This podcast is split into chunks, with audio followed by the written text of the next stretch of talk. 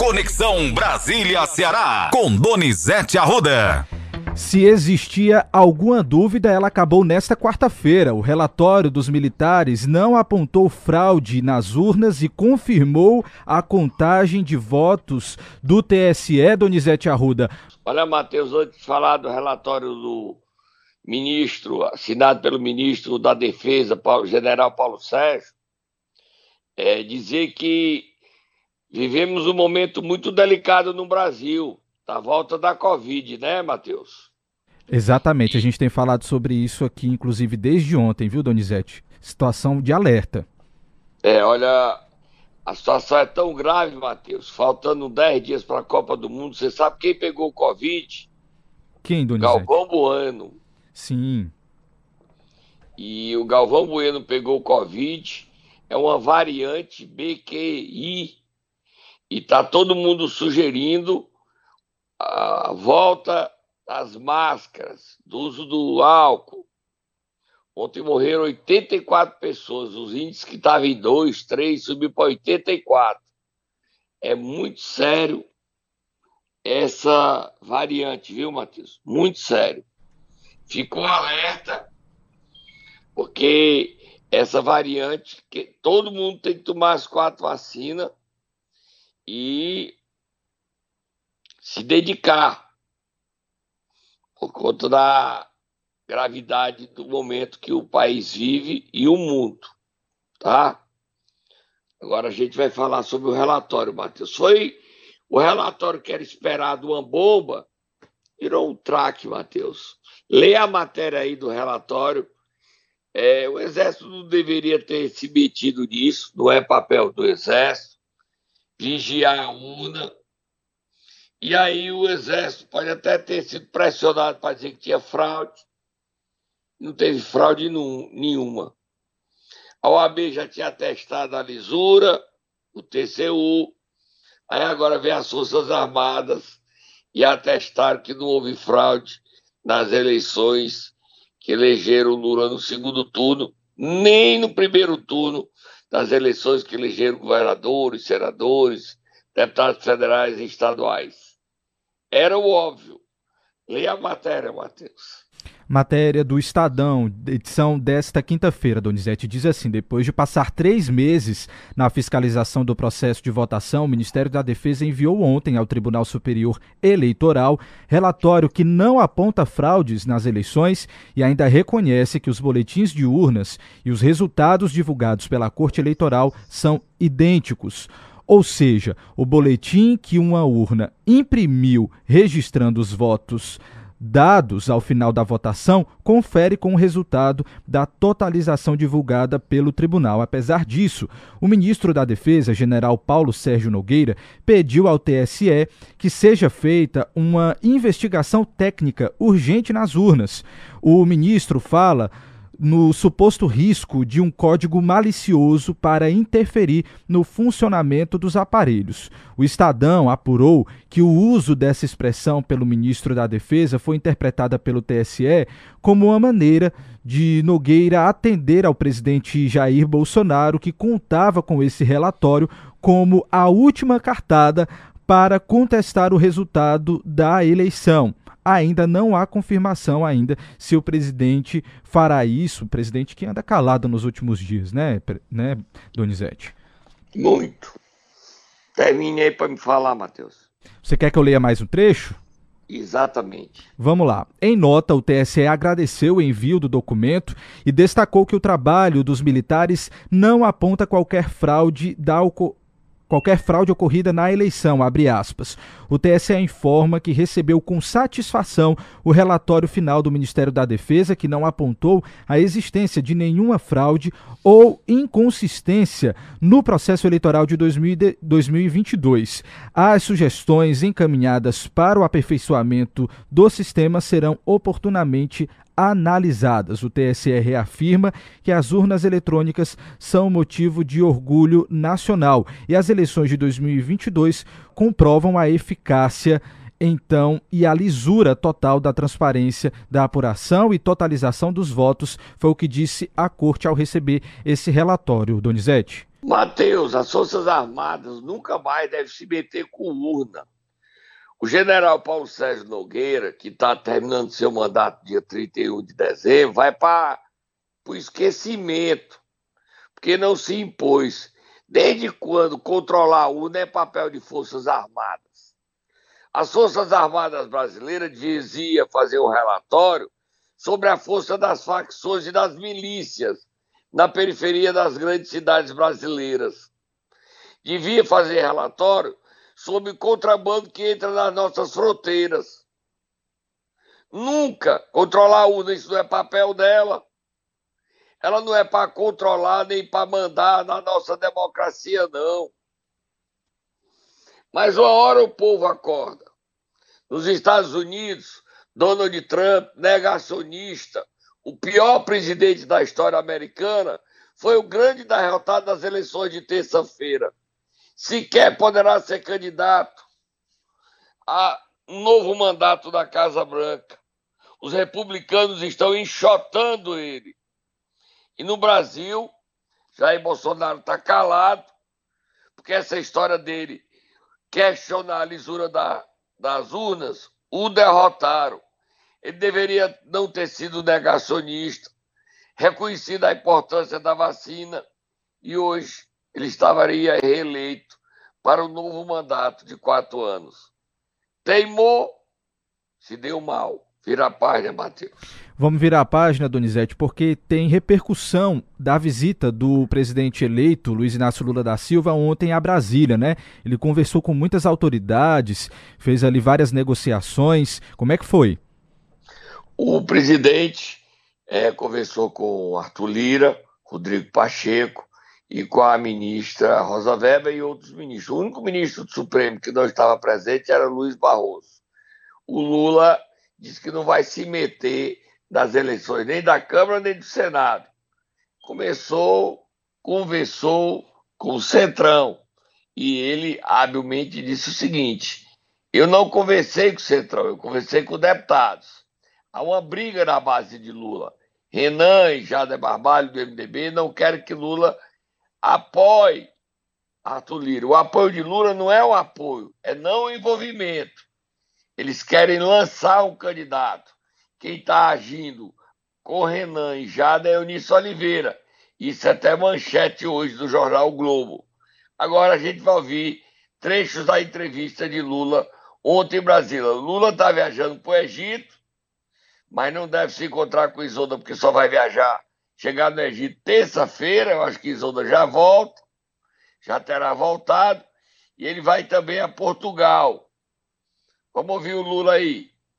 Vocês sabem que eu me candidatei com o compromisso de que é possível resgatar a cidadania do povo brasileiro, de que é possível a gente recuperar a harmonia entre os poderes, de que é plenamente possível a gente recuperar a normalidade da convivência entre as instituições brasileiras.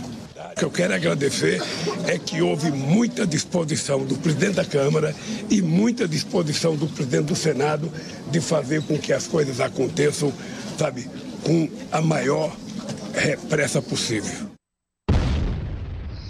O que o Lula quer é uma PEC da transição, que é a PEC para garantir os 600 reais.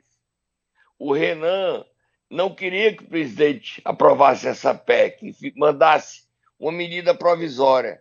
Só que se ele mandar a medida provisória, fica uma pedalo. O presidente teria pedalado. E por um, uma peda, um pedalar, foi que a Dilma Rousseff foi caçada e foi vítima de impeachment o Lula não vai cair nessa história de fazer uma pedalar e ficar na mão do Congresso Nacional. Ele falou mais, Matheus? Falou sim, falou inclusive sobre essa questão do apoio à Câmara dos Deputados. Vamos ouvir. O nosso papel é saber o seguinte: não cabe ao presidente da República interferir no funcionamento da Câmara nem do Senado. Nós somos poderes autônomos. Nem eles interferem no nosso comportamento, nem nós no deles, e assim a sociedade vai viver tranquilamente, democraticamente e as coisas vão acontecer. Não foi especificado ainda tudo o que nós queremos, Mas é o seguinte, nós ganhamos as eleições, dia 1 de janeiro tomamos posse e precisamos governar esse país. E esse país só tem um jeito de ser governado. Esse país tem que voltar a crescer. As pessoas que vão se comportar agora, as pessoas não estão mais olhando para quem é presidente, as pessoas estão olhando para 100, 213 milhões de brasileiros que estão esperando alguma atitude deles. Tá, nós, tem, nós temos um orçamento que vai ser elaborado, nesse orçamento precisa de um ajuste, nós vamos fazer as propostas que nós entendemos que é correta e vamos ver como é que eles se comportam. Tem mais Lula, Matheus? Na verdade, Donizete, eu queria já correr porque o nosso tempo está se esgotando para falar sobre a desistência do PSDB com a, da federação com o MDB. Está acontecendo isso mesmo? Tá, porque o Tasso Gereissati está liderando isso no final do mandato ele atrapalhando o Lula. O Tasso não quer que o PSDB se una mais ao MDB, porque o MDB está na base de apoio a Lula. Aí o Tasso Gereissati pilhando os tucanos. Mas o PSDB não existe mais, não. Mas ele diz que vai ressuscitar. Acredita, Tasso. Acredita. Ou só tem uma coisa, você não tem mais espaço nenhum na política nacional, nem na política cearense. Tasso, tchau. Beber água, Matheus. Tchau, Tasso. Tchau, Tasso. Acabou, acabou. Não tem mais mandato, não. Tchau, Tasso. Você só é um empresário rico. Tchau, Tasso. Quis eleger um deputado federal seu, deu 8 mil votos. Tchau, Tasso. Tchau, tchau, tchau. Tchau, Tasso. Acabou. Momento Nero. Donizete, estamos quase terminando a semana e a gente vai acordar quem hoje? Vamos acordar o deputado Danilo Forte conseguiu uma vitória, foi aprovado. Ninguém tá ligando o que está acontecendo no Congresso, finalzinho de ano. É, tem que tomar cuidado para não passar boiada. Mas o deputado estava atento e conseguiu a aprovação de um projeto que reduz a conta de luz, que estava querendo aumentar do Nordeste. Vai, Tata, acorda Danilo Forte.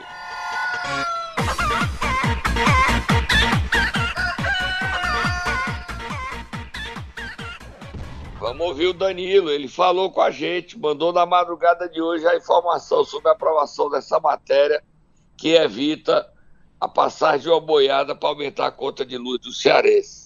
Vamos ouvir Danilo Forte. Vitória do Nordeste, vitória para o Ceará. Nós não podemos deixar que mais de 14 mil empregos, mais de 500 empresas vão embora do Nordeste, vão embora do Ceará exatamente por uma política equivocada de investimentos produzida por uma legislação retrógrada como essa que a ANEL quer impor ao Nordeste brasileiro. O que eles querem é transferir a geração de energia limpa, a geração de energia do sol, da energia do vento, para o sul e o sudeste brasileiro, onde está o grande centro consumidor de energia do país. O Nordeste viu na energia um potencial fantástico de crescimento e de desenvolvimento econômico. E essa oportunidade não pode nos ser retirada. Até porque no Brasil, vento, incapacidade de produzir energia, nós só temos no Nordeste e um pouco no sul do país. Essa é a realidade que faz com que nós tenhamos que lutar cada vez mais para defender a nossa região. E esse projeto de lei, sustando as resoluções da ANEL, nos dão a garantia jurídica e a segurança necessária que os investimentos continuarão a vir para gerar emprego e desenvolvimento para a nossa região. Eu estou muito feliz com a aprovação dessa proposta e tenho certeza que esse é o caminho para a mudança, para diminuir os desequilíbrios regionais no Brasil. A conta de luz ia subir, Matheus, porque nós seríamos penalizados pela ANEL. É demais, né, cara? É demais. Quem gera energia não teria benefício da energia, só teria punição, porque a conta de luz subiria aqui do Nordeste. Vamos discutir mais esse assunto aí com o deputado Danilo Forte. A gente pode pedir ele para ele explicar detalhes de qual era a manobra da ANEL e a gente botar no CN7 explicando tudo isso, ok, Matheus? Ok, Donizete. Inclusive, só para dar aqui um detalhe, essas mudanças aí, segundo os cálculos né, da ANEEL, poderiam aumentar a nossa conta de luz por aqui no Nordeste em 2,4% e no Norte 1%. Agora, essa matéria que foi aprovada na Câmara vai ser apreciada pelo Senado, tá? E a gente vai tá conversar bom. com o deputado. Tá bom, mas só a vitória e a aprovação É méritos a toda a bancada cearense que ajudou a derrotar. Vira a página, Matheus. Vamos virar a página agora, 7 horas e 37 minutos. Vamos falar daquela operação em Umirim, Donizete, que aconteceu ontem, a gente citou aqui. Nós, claro, vamos trazer agora os detalhes, né? Exatamente. Foi Operação Obras, com obras desencadeada pela Procap, Ministério Público Ceará, Procap e Polícia Civil. Dá os parabéns à Procap, Matheus. Parabéns à Procap. A Procap está trabalhando. Na época que era o passado, não dar nem o nome, não, que era comandado por uma procuradora que hoje é desembargadora, a Procap não fazia nada. Mas isso é passado, eu vou esquecer. Né, doutora Vanja? Esqueci já, passou. Agora não. Agora a Procap está trabalhando muito, muito, bastante foi para Almirim e fez uma operação na casa do prefeito, Felipe Uchoto. Você viu que mansão, Matheus? Casona, viu, Donizete? Casona nada, palacete. Tu tá com inveja, bichão.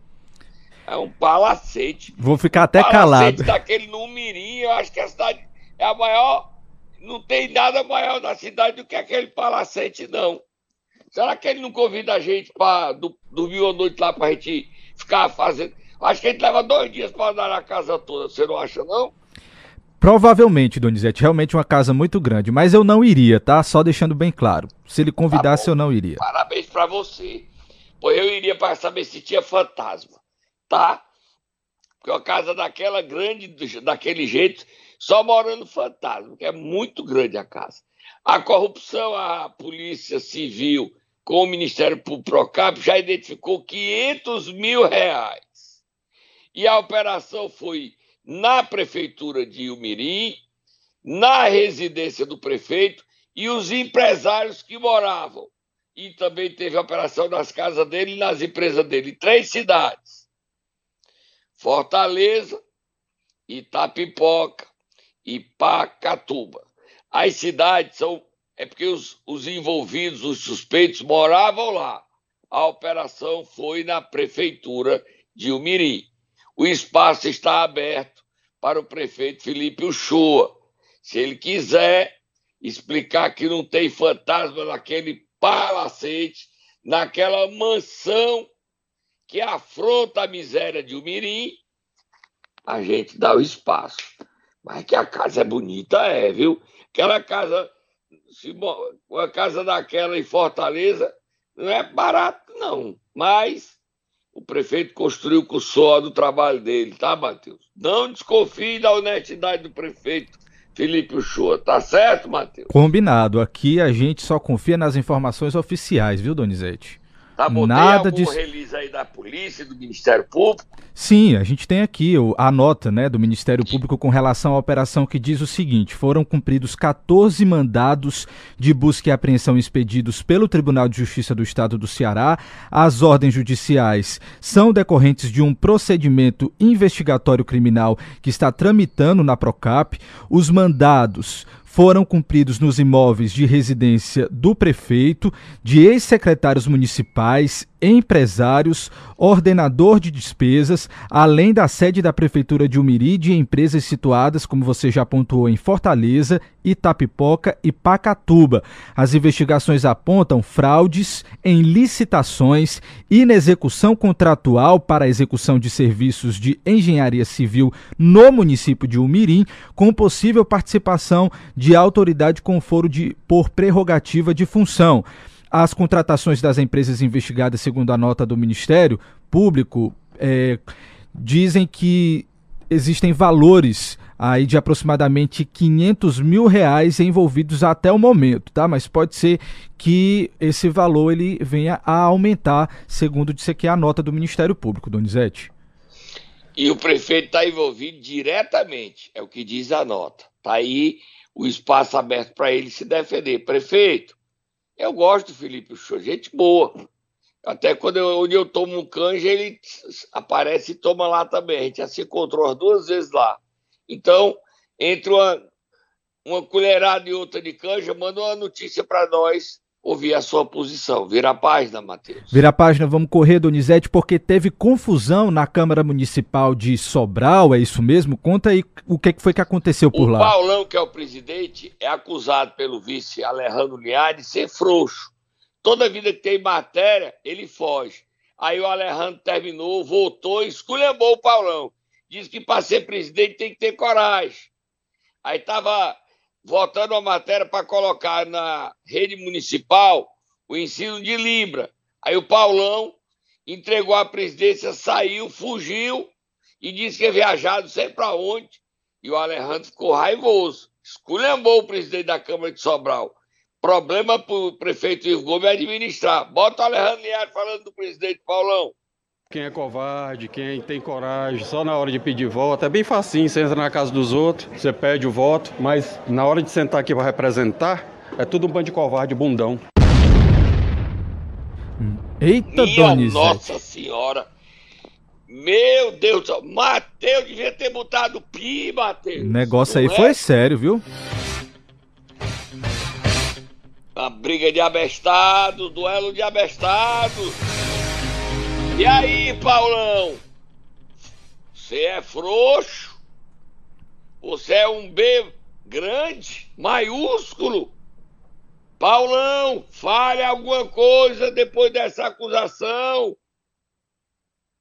Que coisa, Sobral também vive uma crise entre os funcionários da Santa Casa e a Diocese, que estão protestando para que a Diocese faça o TAC para ele receber o direito dele após a intervenção do prefeito Ivo Gomes na Santa Casa de Sobral.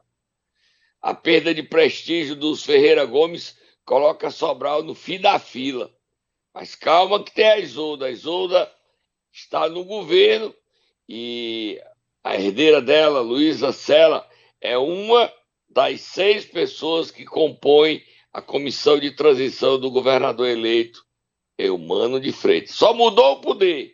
O poder não é mais alguém indicado pelo Ferreira Gomes, agora é alguém indicado ou pela Isolda, ou pelo Camilo, ou pelo governador eleito, Eumano de Freitas.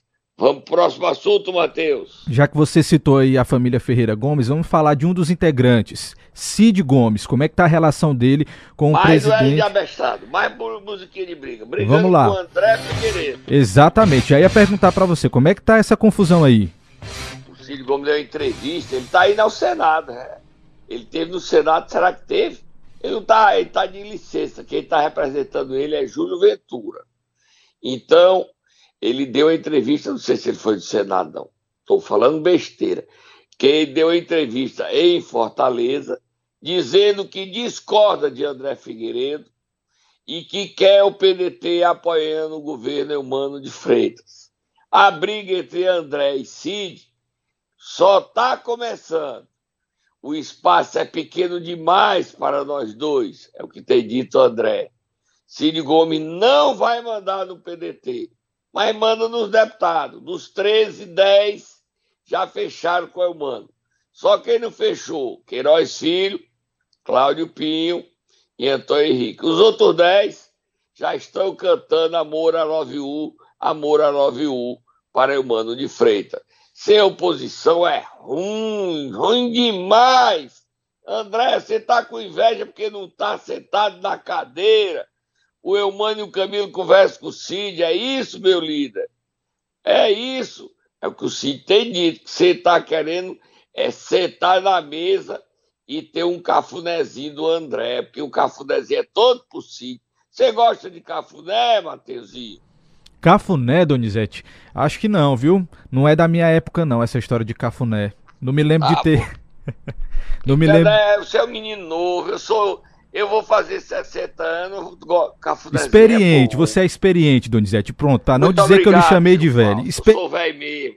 Experiente. Vamos mudar aqui Tá de assunto, já que a gente está falando de, de Assembleia Legislativa, vamos falar agora de Câmara Municipal aqui de Fortaleza. Já foi escolhido, então, o vereador que vai ser o novo presidente da casa?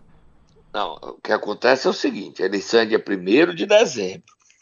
Certo? 1 de dezembro. Certo, explica então pra gente. E ontem, 26 vereadores dos 43 almoçaram e fecharam um acordo para eleger o líder do prefeito Sarto na Câmara, Gardel Rolim.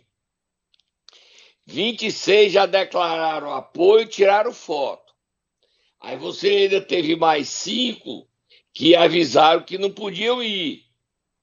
Mas que estavam com o Gardel, tá? 31. E tem seis de oposição que diz assim: se a mesa foi eclética, se a gente for eleger só uma chapa de consenso, nós não temos por que ficar contra. A gente respeita a democracia do Poder Legislativo de Fortaleza. Seria 11 mais 26, daria 37. Isso inviabiliza qualquer outra chapa a disputar voto contra a candidatura de Gardel Rolim. Gardel está sendo galgado não ao candidato de Sarto, e sim ao candidato do parlamento, de todo o poder legislativo de Fortaleza. Um candidato de consenso, respeitando a representatividade.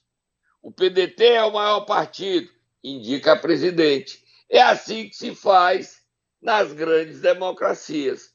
E a Câmara de Fortaleza está propondo isso.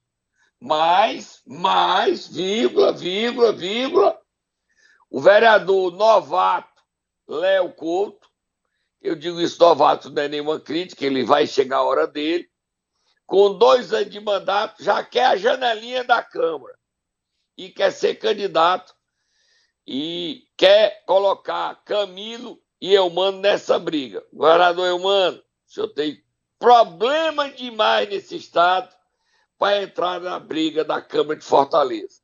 Deixe os vereadores resolverem a questão lá. Copie o modelo de Lula, que diz que não vai se meter na briga da Câmara dos Deputados. Deixe os vereadores resolver.